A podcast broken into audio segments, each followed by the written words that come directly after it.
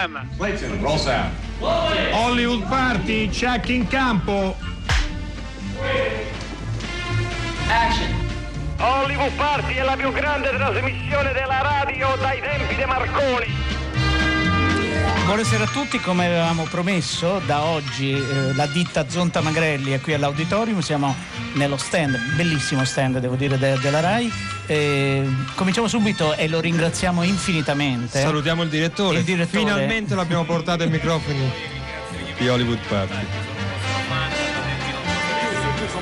Aspetta che in questo momento ancora il tuo microfono è richiuso, quindi il tuo saluto eh, riproviamo. Microfono verde, se no abbiamo il giallo, abbiamo l'arancione, se no ti do il mio. Sì, è vero, fai così, dai, mi sembra la cosa migliore. Sono io che ringrazio voi, vi do il benvenuto, dicevo che sono un vostro fan da sempre e con questo spero di comprarvi. Ditemi. Nel modo più assoluto. Allora, quattordicesima edizione, tu sei il direttore non dalla prima edizione. È la mia quinta La tua edizione. quinta edizione e negli ultimi anni ci stiamo rendendo conto, almeno così lo raccontiamo a casa, di come stia crescendo questa, questa Beh, festa. sono felice che sia tu a dirlo, in effetti ci sono dei numeri che parlano da sé, abbiamo un incremento di vendite di circa del 20% rispetto allo stesso, allo stesso giorno dell'anno scorso.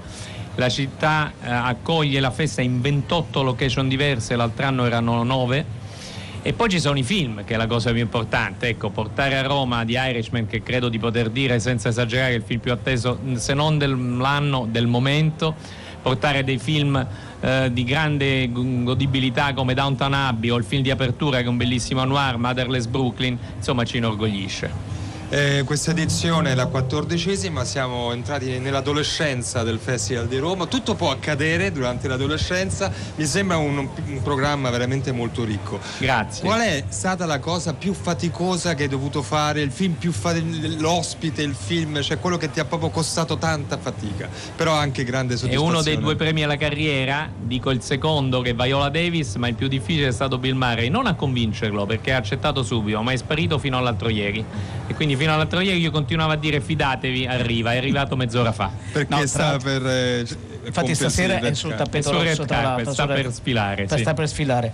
Antonio, noi come promesso non ti tratteniamo di più proprio perché devi dare il benvenuto eh, eh, naturalmente a questa edizione della Però della ci festa. seguite, fate Noi- il tifo, Noi facciamo, facciamo il tifo e soprattutto cerchiamo eh, Radio 3 e Hollywood Party hanno questa caratteristica che vanno laddove le cose stanno accadendo, almeno quelle che ci sembrano importanti e interessanti e anche chi non è a Roma in questo momento. Noi abbiamo tantissimi ascoltatori, non solo Hollywood Party, ma tutte le, eh, tutte le trasmissioni di Radio 3 che ci ascoltano e magari sono in Colombia, in Germania, sono E sparsi saluto per il tutti mondo. e ringrazio veramente voi. Mi permetto solo di sottolineare una cosa. Il secondo premio alla carriera, che è quello per Viola Davis, è una cosa di cui sono veramente fiero e orgoglioso perché la considero non solo una delle più grandi attrici del momento, ha vinto un Oscar, un Tony e un Emmy, ma una delle più grandi attrici di sempre, mi sbilancio. Bene, Grazie, questa buon lavoro. benedizione Grazie a voi, grazie a voi. e buon tutto. Buon tutto e adesso noi abbiamo anche degli altri ospiti che salutiamo ora. Certo. Avete capito che i tempi erano davvero molto molto stretti, di solito noi, noi annunciamo oh, tutti, quelli che, tutti gli ospiti che gentilmente ci raggiungono. Dario, li vuoi presentare tu? Mentre molto, c'è molto una, volentieri. c'è Ho una divisione di microfoni Il microfono momento. adesso a Silvia D'Amico che saluto. Ciao, buonasera, Ciao, benvenuta. benvenuto a Olio Party. Sì, non- ah, ecco, adesso funziona. sì. Ecco, eh, Marco Bonfanti. che Buonasera, buonasera a tutti i radioascoltatori. E la grande, meravigliosa Elena Cotta. Bentornata a Hollywood Party. Beh, Grazie, insomma, grazie, possiamo che grazie. essere onorati della sua No, presenza. su questo non, non c'è dubbio. Eh, loro hanno accompagnato, accompagnano qui alla festa l'uomo senza, eh, senza gravità, eh, che è il debutto nella finzione, diciamo così. Poi il debutto nella finzione è un po' buffo, perché uno pensa poi alla- a quello che può accadere nella vita quotidiana di, eh, appunto di, di Marco, che conosciamo perché prima tu hai lavorato oh, in quello che è il cinema del reale, che è la grande e la magnifica ossessione di Dario Zonta, tra Sì, l'altro. eh, insomma, anche no? di tanti altri. Eh. No, Ci no, siamo vabbè, alla- adesso- adesso però giochiamo- anche la giochiamo mia, in certo. casa.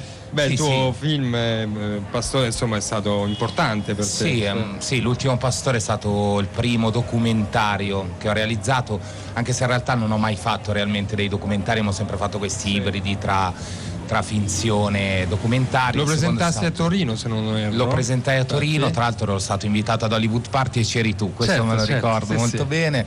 Sono stato a Hollywood Party tantissime volte, sono un grande fan tra l'altro della trasmissione. Il secondo invece era stato qualcosa di più vicino a un documentario su Bruno Bozzetto. Bozzetto non troppo, e questo è l'esordio nella finzione, come si diceva E prima. che esordio e che finzione, no? Ci Sì. manca il protagonista che ha più volti. Però è giustificato come assente. Oppure si sta girando. No, sta- è su un altro set. In questo momento set. a Malta, in questo momento stanno girando. No, si è tolto lo zaino e è andato nello spazio. eh, Esatto. Allora, Poi capiremo eh, perché. No, anche perché detto così è andato nello spazio, uno pensa subito a un supereroe, no? Poi già il titolo ci porta no, l'uomo senza gravità.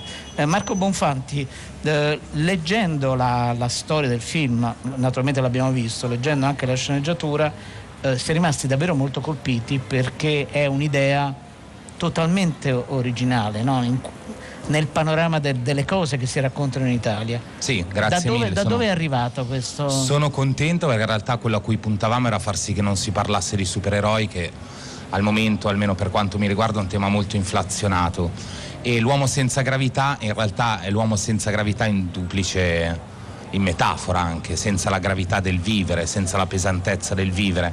E questa storia in realtà nasce un giorno proprio perché mi interrogavo insieme ad Anna Godano, che è la mia compagna e anche una delle produttrici del film, su quali fossero le certezze oggettive che ci sono all'interno della- di questo pianeta e tra queste mi è venuta in mente appunto la forza di gravità ed ho immaginato questo bambino che esce dal grembo materno attaccato al cordone ombelicale come bam- un bambino che si porta un palloncino attaccato al, al polso. E da qua si è snodata questa storia che sono 40 anni di vita, c'è un epilogo, un prologo e tre momenti, anni 80, anni 90, il periodo del berlusconismo, quindi circa 2010-2012 e la contemporaneità. E in realtà la storia è vero, il superpotere di questo personaggio è la leggerezza, che è ispirata a una delle lezioni americane di Italo Calvino, proprio la leggerezza, e racconta appunto la possibilità di un uomo leggero di sfidare la pesantezza del reale, le piccole grandi violenze sotterranee che si nascondono nel nostro mondo, insomma, le piccole grandi tristezze, le piccole grandi tragedie che lui ha la fortuna di vedere dall'alto proprio per questa sua leggerezza, per questa sua purezza, per questa sua ingenuità e, e riesce a non modificare il proprio carattere nonostante la società cerchi di mercificarlo, di occluderlo, di recluderlo, di sfruttarlo, di fargli fare una brutta vita proprio perché è un ingenuo, perché è un puro, perché è un fragile. Ma questa fragilità in realtà è una forza. No, è una forza sicuramente e intorno al, al personaggio ci sono tante figure femminili, tanti personaggi femminili. Ascoltiamo proprio una prima scena e conosciamo eh, la prima importante donna nella vita del protagonista. No, proprio non si può. Problema, mamma, vogliono vedere il bambino. Ma tu sei tutta scema, eh? Proprio scema. Una figlia scema e, e un nipote che vola. Ma povero me. Ma tu lo capisci? Cosa scoppia in paese se si viene a sapere? Ecco, questo è appunto un passaggio tratto dal film di cui vi stiamo parlando, il cui titolo è L'uomo senza gravità, eh, che è un titolo importante per un film anche ambizioso e la voce che avete sentito è quella di Elena Cotta che interpreta eh, la nonna di questo bambino eh, e che ha un ruolo importante nel film, cioè quello di non di restituire il peso, ma anche di attraverso la saggezza cercare di eh, gestire ecco, una situazione estremamente anomala. Eh, Com'è andata, signora Cotta, su questo film? Nel senso che è un personaggio così che, dà, che ha un po' di peso specifico, anche rispetto alla mamma, almeno nell'inizio del film, che è un po' più così, mh, come possiamo definire? Più leggera anche lei. Ma eh, io quando ho letto la sceneggiatura ero rimasta proprio innamorata, lì è stato un colpo di fulmine. E mi sono innamorata anche di questo personaggio, l'ho fatto proprio con una grande gioia, ho lavorato in una maniera eccezionalmente bella, veramente, trovando poi una, dei compagni di una bravura straordinaria, veramente devo dire che sono oltre al regista qui presente Marco, che è bravissimo, bravissimo per le sue intuizioni, per la sensibilità che aveva anche nel condurre la- la- la- le azioni. Ehm, e, e questo personaggio è, sì, è, è straordinario. Non condivido probabilmente mettiamo che Elena Cotta fosse stata la nonna di questa situazione. No, io avrei agito in una maniera completamente diversa. Scusa eh, Marco, ma veramente bene. avrei, avrei sbattuto in faccia al mondo questa, ma non per far- farne diventare un fenomeno così della- da- per attirare la curiosità, no, per dire questa differenza è la sua forza e voi dovete rispettarla quindi non l'avrei proprio assolutamente nascosto, però nella logica di un racconto, siccome per fare teatro ci vuole lo scontro drammatico, io dovevo per forza di cose assumere il ruolo di quella che faceva resistenza. Che lega, che, che Ecco, tiene. E lo tiene. E va bene, però mi sono... No, divertite anche troppo poco, è riduttivo. Eh, mi sono innamorata di questo lavoro e sono felicissima. Io ho scritto a Marco, sto volando anch'io. sì, è vero. Eh, no, è vero, è vero. Beh, Grazie, non eh. capita spesso, diciamolo, nel- anche nel cinema italiano contemporaneo di eh, vedere eh, o leggere delle sceneggiature o di vedere dei film che riescono in qualche modo a rompere certi margini e margini. Sento un Sì, eh, particolare... qualcuno dei microfoni fa i qualcosa che capricci, succede. E quindi insomma immagino che sia stato particolarmente interessante. No, la con- cosa eh, è abbastanza ovvio, no? perché sul talento di tutti gli attori bisogna citare appunto anche la mamma, Michela Cescon, che, che è bravissima. Eh, Marco, Marco Bonfatti, quando hai cominciato a pensare no, nel costruire il mosaico di questa eh, famiglia, perché poi in questa famiglia c'è anche una bambina piccola che poi diventa interpretata da Silvia D'Amico, che poi diventa molto, molto importante. Quando hai cominciato a giocare con le tessere, con i volti dei tuoi attori e attrici? No, appena ho pensato all'idea, in realtà insieme al mio sceneggiatore, a Giulio Carriere, abbiamo iniziato subito a considerare il fatto che dovessimo raccontare qualcosa che conoscevamo. Di fatto il personaggio soprattutto di Elena Cotta, appunto di questa nonna, è un personaggio un po' archetipico di quegli anni, è un po' la nonna di tutti noi, insomma ambientato negli anni Ottanta, con i pettegolezzi che c'erano nei paesini in quel periodo storico, con quel bigottismo, quel provincialismo, con quella religiosità che discendeva dalla cultura contadina, perché di fatto il personaggio di Elena è un personaggio che ha fatto sicuramente le due guerre mondiali e quindi ha vissuto anche quel, quel benessere raccontato da Pasolini, poi di fatto in termini critici, in termini negativi e quindi ha quella mentalità contadina eh, molto ilmiana che preservano a un lato grazie alla saggezza ma dall'altro in realtà forma quel bigottismo religioso che poi ritorna molto spesso nel film Il concetto di angelo che in realtà ingabbia appunto il, il- il protagonista. E lo stesso vale per gli altri personaggi. Il personaggio della Cescon, come diceva prima eh, Dario giustamente, è un personaggio che all'inizio è frivolo, ma è frivolo perché gli anni Ottanta erano frivoli, erano gli anni dell'edonismo. Infatti lei in realtà una capigliatura, noi ci siamo ispirati alla, a Madonna, Madonna la cantante ovviamente di quegli anni, che di fatto facevano sì che questo edonismo, questo eccesso sfrenato di mancanza di intellettualismo, di, di- di- di riflessione critica sulla realtà, in realtà conducesse appunto a questo contrasto tra la nonna e la mamma, nonna che possiamo banalmente definire come conservatrice e la mamma come una figura invece molto più progressista, che si affacciava in un mondo nuovo, che non aveva vissuto le guerre. Allora adesso eh, non abbiamo detto, il film viene, è, uno dei film della, se- della sezione dell'altro festival, lo chiamo così, o dell'altra festa, che eh, Alice quando uscirà? C'è già una data d'uscita?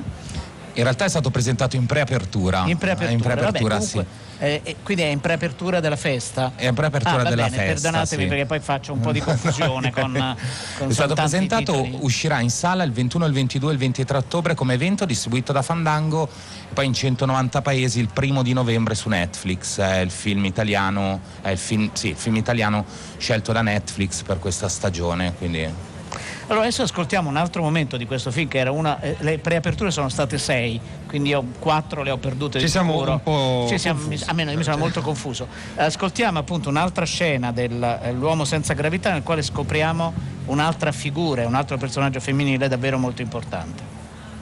Ma perché in tv hanno detto che eri morto? L'uomo senza gravità è morto. Ah, io sono qui. Ah no, infatti. Io volevo contattarti, sai, però poi ho pensato. E vabbè, ormai è uno famoso, chissà se si ricorda ancora di me. Eh, figurati. Qui? Sì? Ciao, bellezza mia. Oh, Allora, quando è che mi sposi? sei sempre il solito, Nico. Eh, allora oggi offre la casa, bellezza. Grazie, tesoro. Il tuo ragazzo? Ma no, ma sei matto? Scherzavo. E tu? Ce l'hai la ragazza? No, io no. Ma dai, non ci credo. Uno ricco e famoso come te non ha la ragazza. Eh, ma guarda che io mica sono ricco e famoso, eh. E vabbè, chissà quante ne hai avute però. Ma no, figurati. E ti sei mai innamorato? Non lo so. Forse una volta. Ah. E com'era? Eh. Era piccola. Aveva gli occhi grandi grandi. Ecco, questo è un altro passaggio di L'uomo senza gravità eh, di cui stiamo parlando con gli interpreti e questo scambio, eh, questo momento del film vede eh, Silvia D'Amico con il protagonista oh, nel- quando è diventato grande, perché tutti voi avete così, siete stati bambini, come dire anche tu hai una bambina molto carina, una biondina curiosa un po' che fa tante domande. Jennifer, vogliamo Jenny- ricordarla. Jennifer I ragazzi. Trotsky. Ecco. E poi tu, Jennifer diventa Silvia Sì. D'Amico. Allora, ci racconti, ecco, ci fai, facciamo, noi facciamo il cinema alla radio, no? Quindi Certo. ci fai entrare dentro questa sequenza. Cosa, cosa c'è? Cosa c'è intorno? Do- cosa è successo a te quando vi siete reincontrati? Ehm, Se si può dire, insomma. quando qualcosa. mi sono incontrata con Marco? No, no, no, no, No, no, questa no. sequenza qui, nella se ci all'interno descrivi del la... film. sì. Ah, perché poi vorrei anche incontr- eh, raccontarvi come mi No, sono no, incontrata molto con Marco. vogliamo Perché sapere. mi ha scelto dopo una sequenza di provini infinita e di questo siamo molto fieri entrambi, sia io Ah, di pensavo volessi toglierti scelta. qualche sassolino. No, No, ti ha, fatto, ti ha fatto aspettare molto però prima di dire... Beh, no, provino. no, me l'ha detto subito, appena abbiamo finito il provino me l'ha detto e io ero talmente incredula che non ho mostrato entusiasmo e lui ci è rimasto quasi male perché io non ci Ma ti ha credevo. chiesto di volare nel provino? No. meno male. Dai, allora prova a raccontare i nostri, sì, che certo. detto da noi è meno efficace. In che insomma, punto ecco. della Sì, storia esatto, siamo? facciamo un po' di narrazione Sì. della sequenza. Allora, ehm, eh, il film è diviso più o meno in, in tre sezioni. Nella prima parte c'è Oscar bambino e tutto il rapporto con la nonna interpretata da Elena e la mamma Michaela Ciscon. Nella seconda parte Oscar ehm, adolescente quasi adulto, nella terza parte è l'età della maturità in cui Oscar si rincontra con la sua amica di infanzia. Il suo amorino Esatto, d'infanzia. il suo amore dell'infanzia è diventata grande anche lei. E nel loro ehm, essere comunque due, due persone diverse da quello che si aspetta da loro la società in cui vivono, si rincontrano e si riconoscono. Prima si riconoscono soltanto fisicamente perché Oscar torna sotto, sotto delle vesti Certo, non molto sveliamole, diverse, non sveliamole, certo. E poi si riconoscono come si riconoscono spiritualmente perché ripercorrono insieme anche dei, dei momenti di spensieratezza che tanto gli erano mancati per nel corso delle loro vite per tutto il periodo in cui sono stati distanti. Forse ho detto anche No, no, quasi, no, no, quasi no. troppo. No, no, C'è se Marco uno- che mi guarda male, ho detto no, troppo. Silvia, se uno non ha visto il film non capisce, capisce Non che c'è un capisce cambiamento. niente. No, Beh. non dico quello, che c'è una metamorfosi, che No, no, qualcosa sei stata è bravissima. accaduto. eh. Allora, Posso- no, racconta, entriamo bene nei dettagli di questa lunga sequenza di provini, allora. E allora Marco Adesso ti guarda male. Eh, adesso si sta guardando un po' male. Comportati bene. No, ma beni- guarda, io finalmente ho trovato una persona esigente quanto lo sono io, perché io non sono mai contenta e tutti mi dicono ma possibile che non sei mai contenta, che devi essere sempre così precisa, così proprio ossessiva in quello che fai. E Marco lo è, finalmente ho trovato una persona che senza stress, perché Elena può confermarlo, ci ha messo a tutti ah, completamente a nostro agio, ha, ha preteso da noi una precisione e una concentrazione veramente, posso dire, rara mm, di questi tempi. Quindi è stato un incontro davvero piacevole. L'ho anche mandata a fare prove, ha fatto dei corsi di portamento per camminare sui tacchi. Pure. Insomma, all'inizio era anche spaventatissima. Perché non li usi nella vita reale? No, come vedi, non No, no, uso. vabbè, No, cioè, infatti non- adesso sei, Eh. come dire, in borghese, non, non sulla No, scena. no, Tacco questi- non ti- io sono in versione elegante e non porto i tacchi adesso. Va bene, va bene, va bene, va bene. Ti confermo che non li uso. Ma- Eh, E quindi è comunque- stato necessario Sì, imparare. non ad creiamo aspettative perché poi nel film non è che mi si vede camminare sui tacchi, eh. questo per dirti quanto lui era davvero preciso Certo. e maniacale in quello che esigeva dai suoi attori. Io dovevo essere una donna che ci vive sui tacchi, che li porta tutti i giorni, quindi io dovevo saperci camminare alla perfezione anche se le mie scarpe non sono mai state inquadrate. Devo dirti che davvero Vabbè, non è un per questo- rimprovero. No, no, questo Elena però dà un, dà un effetto. è quello che c'è dietro, no? È importante nel nostro lavoro. È quello che poi arriva anche allo spettatore, insomma. E infatti volevo, eh, Elena, signora Elena Cotta, volevo proprio chiedere questo, no? Ehm, lei ha dovuto fare molti provini nella sua vita? Perché secondo me i provini sono sempre un momento strano per un'attrice, per un attore. Beh, una carriera lunga 70 anni, presta poco, voglio dire, a me ne sono capitati tanti, tanti. Il primo eh, straordinario è stato con Giorgio De Lullo, la compagnia dei giovani per la calunnia di Lilian Hellman, una meravigliosa, Me ne hanno- è stato fatto anche in, in cinema, Odro e Romolo Valli, straordinario, ma erano meravigliosi, eh. era una compagnia. una- E mi ricordo proprio per la calunnia e non so come, non so perché, io sono riuscita a fare la ehm, Rosalia Wells, questa bambina grassa, ma quanto parlo di me? No, è se- no, mia. no, no, Oh, no, no, eh, scusate. ma è bellissimo. Siamo, No, siamo eh, noi no, che abbiamo eh, sollecitato eh, e ci interessa tutto E questo. allora io, figurati, no, no, a prego, prego. Ehm, questa bambina grassa miope che quando viene, eh, non posso raccontare la storia, ma viene accusata di, mm, eh, viene accusata di, di aver rubato un braccialetto e presa di una crisi isterica di quelle 17 chiamate al secondo tempo quando finiva e sono stata subito, ecco come si vincono i provini, ma lasciatemelo dire, eh, subito proposta per il San Genesio come migliore caratterizzazione, non protagonista. No, certo. La bambina, ecco, questo è stato il mio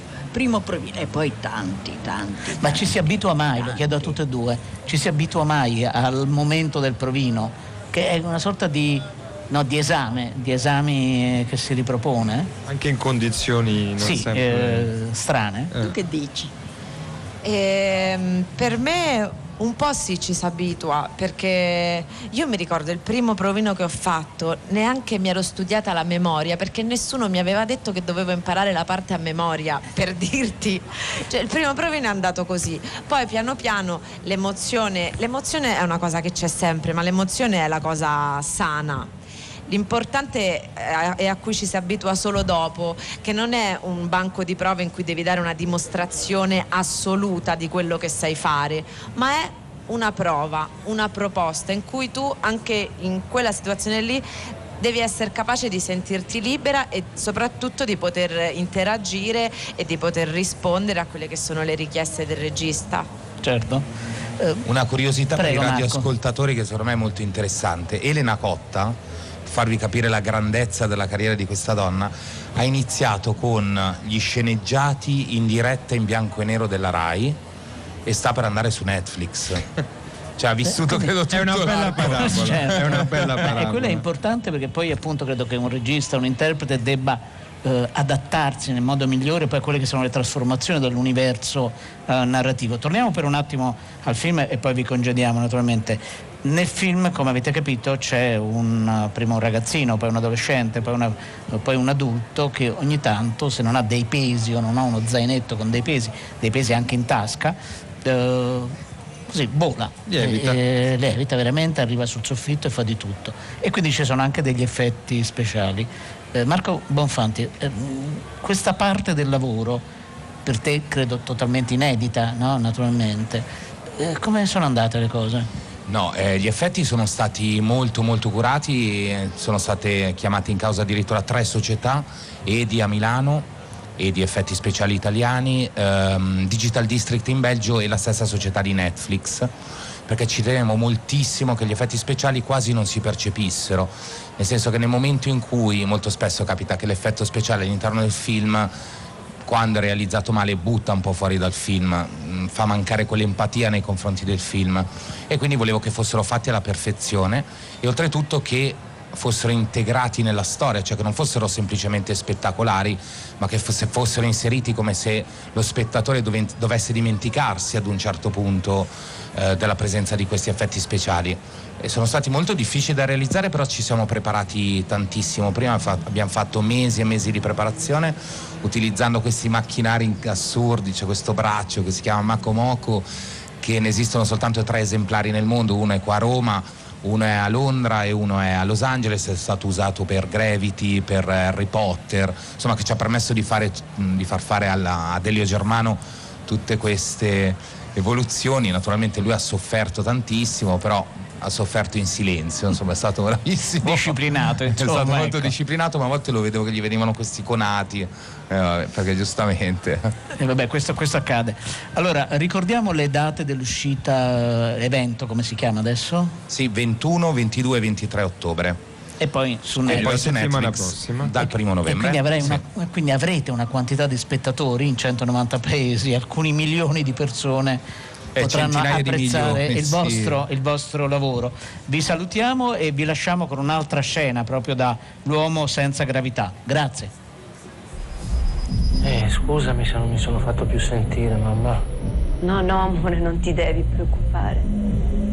Davi me l'ha detto che sei molto impegnato. E mi ha anche detto che, che un po' ti mancavo. Ah, ti salutano tutti in paese. Andrea mi chiede sempre quando torni a trovarlo. Chiamalo ogni tanto, gli fa piacere. Non mi dici niente. Ormai ti vedo solo in televisione. Hai tanti amici, ho visto. Ah, ti ho portato queste per la casa nuova. Non so se ti piacciono ancora. Cos'è?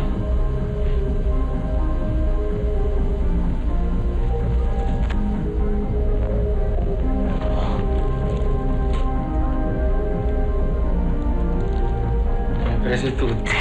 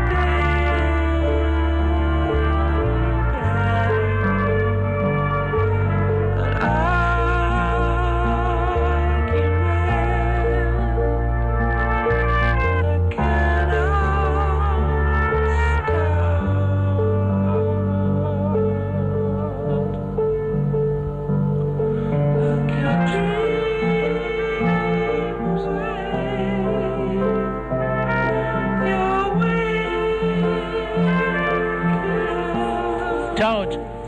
Allora, eh, mentre nel momento appunto stavamo salutando, perché Sì, qui ovviamente qui ci sono le persone, all'aperto. e giustamente è finita questa musica bellissima, Allora, scelta non a ero- caso. Non a caso esattamente, questa era la meravigliosa voce di Tom York.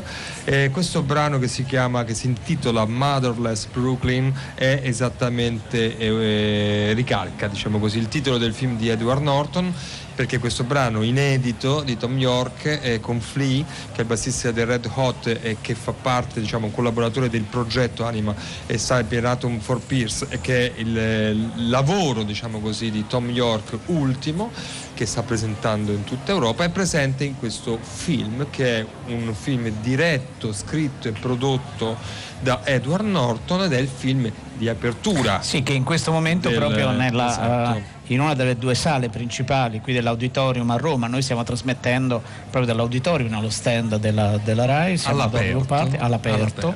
arrivano appunto, salutiamo persone e saluti vanno in onda, arrivano anche dei profumi che ti stanno turbando Profumi, profondamente, c'è una, una griglia che si sta, cioè un- insomma una situazione, una diciamo, situazione gastronomica. gastronomica, Mentre in esatto. questo momento stanno vedendo questo, questo film, il film che è il secondo film da regista, Da regista. di Edward E- Norton. e È un tratto- film che arriverà nelle sale fra non molto, credo a, a novembre, eh, se non ricordo bene. Eh, se non ricordo, non ricordo benissimo il giorno, però insomma poi ne riparleremo.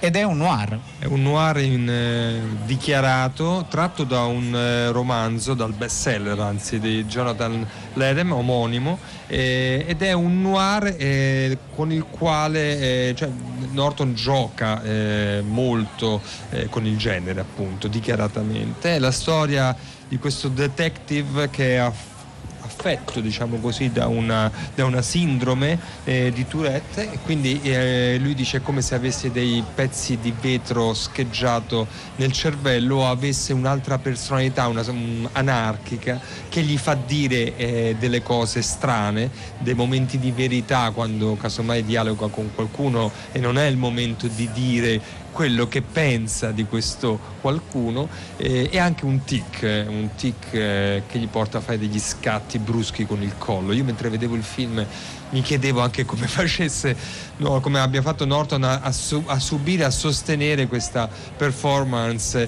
eh, incredibile anche dal punto, eh, dal punto di vista fisico. Beh, questo comunque sono i caratteri del personaggio che danno così un, così un valore eh, inedito all'interno invece di una trama che è molto edita, cioè nel senso Sì, che, che è molto edita, nel senso che naturalmente chi ha una qualche familiarità con, con il noir o, o con la letteratura, la letteratura noir riesce a sistemare i pezzi della scacchiera abbastanza facilmente. Siamo a New York, eh, c'è una speculazione edilizia molto precisa dietro la quale c'è un bravissimo Alec Baldwin eh, in un ruolo veramente del, del cattivo della situazione, è una speculazione edilizia che cerca di emarginare, di cacciare dalla città la popolazione afroamericana e in questo poi si innesca eh, e si innesta per meglio dire un, eh, un omicidio e il protagonista vuole ricostruire no? la rete, la ragnatela, eh, gli affari, gli affetti come sempre. Eh, prima di andare in onda, proprio parlavamo con Antonio Monda rapidamente e, e lui giustamente segnalava una cosa che avevamo notato anche noi, che in alcuni momenti eh, c'è una rifrazione da, eh, da Chinatown. no? Lì eravamo a Los Angeles, qui siamo, da, siamo oh, come dicevo prima, appunto a New York. anzi a Brooklyn. Eh, è incredibile, sì, assolutamente c'è un, un debito eh, a Chinatown, ma forse non solo. Eh, è un film piuttosto lungo, forse anche un po' troppo, eh, e come è tipico dei noir, che però all'epoca erano più compatti, eh, ci si perde e, e- e- si perde il film in queste diciamo anse. Non sempre questa è una cosa negativa, eh. ci sono dei momenti anche molto belli, ci si perde in una bellezza anche musicale, perché è un film che racconta anche Harlem, racconta anche il momento musicale del jazz ad Harlem negli anni 60 eh, ed è un film che si permette anche alcuni minuti eh, nei quali si sente per intero un'esecuzione di un brano dal vivo jazz.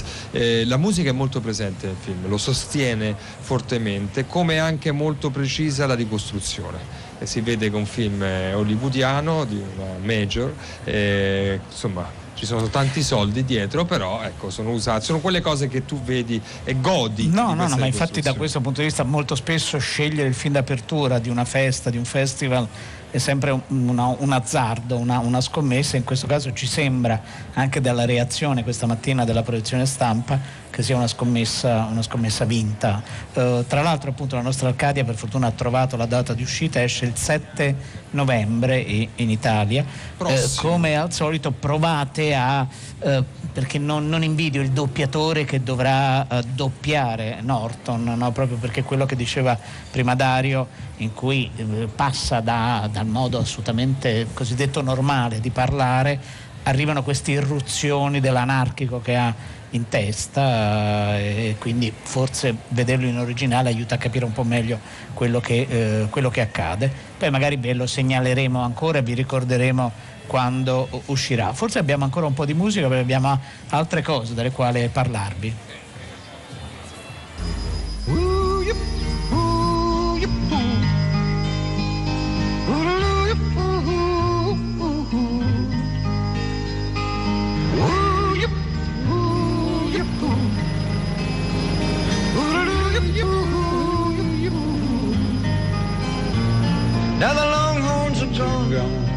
And the drovers are gone. The Comanches are gone, and the outlaws are gone. Geronimo's gone, and Sam Bass is gone, and the lion is gone, and the red wolf is gone. And. Treadwell is gone. Well, he cursed all the roads and the old men, and he cursed the automobile. Said this is no place for an hombre like I am in this new world of asphalt and steel. Then he'd look off someplace in the distance at something only he could see. He'd say all that's left now of the old days. Damned old. And they go. Allora, questo se non sbaglio è Bob Dylan, mi sembra di riconoscerlo. Non lo, è, non lo è. Quindi non è lui. Eh, non è lui, questo è, un, eh, è l'urlo di un, eh, sì, di un coyote. eh, no, non è l'urlo di un Sto giocando, Esatto. ovviamente ho la, ho la scaletta, quindi... eh, Perché questo è un brano che noi amiamo molto, tratto da un film di Herzog, che è Grizzly Man, ehm, che noi amiamo il film e anche il brano e quindi usiamo spesso, ma oggi lo abbiamo voluto mettere per eh, così entrare Perché un altro parlare. dei film appunto presentati oggi qui alla Festa del Cinema di Roma, quattordicesima eh, edizione, proprio è un eh, documentario di Herzog, un documentario appunto The Footsteps of Bruce Chatwin, eh, che è un documentario nel quale ci sono delle sorprese vere e proprie, proprio perché a un certo punto vedere Herzog eh, commosso eh, No, noi immaginiamo come Herzog che scala i vulcani, si getta nelle profondità del mare, si muove idealmente nello spazio virtuale e, e non solo, eh, proprio perché erano nella vita, eh, eh, erano amici. Sì, Eh, ecco, eh, voi immaginate Herzog, e tutta la sua meravigliosa filmografia, conoscete Bruce Chatwin, ecco, uniteli insieme, no? Herzog che fa un film su Chatwin e sapendo, venendo a sapere, se non- nel caso non, fosse, non lo sapeste, che erano anche amici. Quindi Herzog nella parte finale della sua lunga filmografia dedicata al documentario eh, entra, ormai è proprio un dispositivo eh, ben oliato, è uno dei personaggi del film, la sua voce ormai eh, è diventata per noi eh, conosciuta, no? con questo inglese eh, che anche qui parla in inglese così, eh, Con un accento. con un accento, eh, teutonico, eh, però anche molto ironico in questo, racconta di questa relazione, di questa amicizia, di uno zainetto che Chatwin eh, gli ha donato, che è quello che usava questo grande scrittore, questo grande viaggiatore, eh, questo grande scopritore eh, facendo appunto i suoi viaggi nel mondo. Eh, ascoltiamo proprio un momento di questo eh, documentario sperando che poi non, non so se ha già una distribuzione italiana o lo avrà, credo ce l'abbia però, mi pare ce l'abbia, quindi appena poi uscirà naturalmente ve lo segnaleremo. In the footsteps of Bruce Chatwin, we ended up at this shipwreck in Punta Arenas at the southern tip of South America. This very wreck Chatwin had photographed more than four decades ago and published it in his first book, In Patagonia. A few times in his life and in my life, our paths had intersected. And there were points, landscapes that we had explored independently, unbeknownst to each other, sometimes with many years in between. This ship that never reached its destination was one of these points. Charlie Millward was captain of a merchant ship that sank at the entrance to the Strait of Magellan. He survived the wreck and settled nearby at Punta Arenas, where he ran a ship repairing yard. Charlie Millward of my imagination was a god among men, tall, silent, and strong, with black mutton chop whiskers and fierce blue eyes. The Brontosaurus went rotten on its voyage through the tropics and arrived in London a putrefied mess, which was why you saw Brontosaurus bones in the museum, but no skin. Appunto questo è un momento del documentario di Herzog dedicato a Bruce Chatwin eh, che uscirà anche in Italia. Le, le date poi credo siano in via di definizione. Eh, un'altra cosa che possiamo dire, eh, domani avremo protagonista, questo lo diciamo, uno dei due eh, no, omaggiati con una retrospettiva, domani sarà con noi per una buona mezz'ora un grandissimo regista che è Coreda Hirokazu e siamo davvero molto molto felici. E poi c'è un'altra retrospettiva dedicata a un regista che non c'è più che è Max Ophuls e vengono presentati davvero molti molti film. Oggi pomeriggio c'è stato il primo incontro ravvicinato a sorpresa proprio perché non è stato dichiarato l'argomento, il tema, eh, con eh, Ethan Cohen, no? il fratellone di Joel Cohen, il cognato di quella meravigliosa attrice che è Frances McDormand e eh, Antonio Antonio Mondo ci ha raccontato che ha scelto un tema davvero singolare, Dario. Sì, un tema che è quello della chirurgia nel cinema, eh, partendo da una serie di film che hanno messo in scena appunto la chirurgia o nei quali la chirurgia, anche molti noir, nei quali appunto il protagonista deve cambiare faccia perché il suo destino glielo ha imposto insomma. Quindi un attraversamento un viaggio veramente curioso nella chirurgia nel cinema raccontato da uno dei fratelli Cohen allora siamo arrivati alla fine di Sì. questa prima puntata qui dell'auditorium. Noi saremo qui naturalmente per tutto il periodo del festival fino a sabato fino a sabato 26 il festival chiude il, il 27 e chi hanno realizzato? Sono tante le persone che hanno realizzato questa puntata. I nostri, Francesca Leri, Maddalena Agnisci e le curatrici, Alessandro Boschi, Massimiliano Bonomo, Erika Favero, la nostra redazione, poi i nostri ospiti che sono gran parte della trasmissione, Antonio Monda, Elena Cotta, Silvia D'Amico e Marco Bonfanti. E poi i tecnici che sono più di uno eh, perché qui siamo in esterna, sono Francesca Ceccarelli, Franco Fiori, Daniele Verde e Andrea Penna che non è il conduttore di Radio 3 che ben conosciamo ma è- uno dei tecnici che ci aiuta. allora noi eh, Zonta Magrelli sono qui anche domani e vi aspettiamo naturalmente. State bene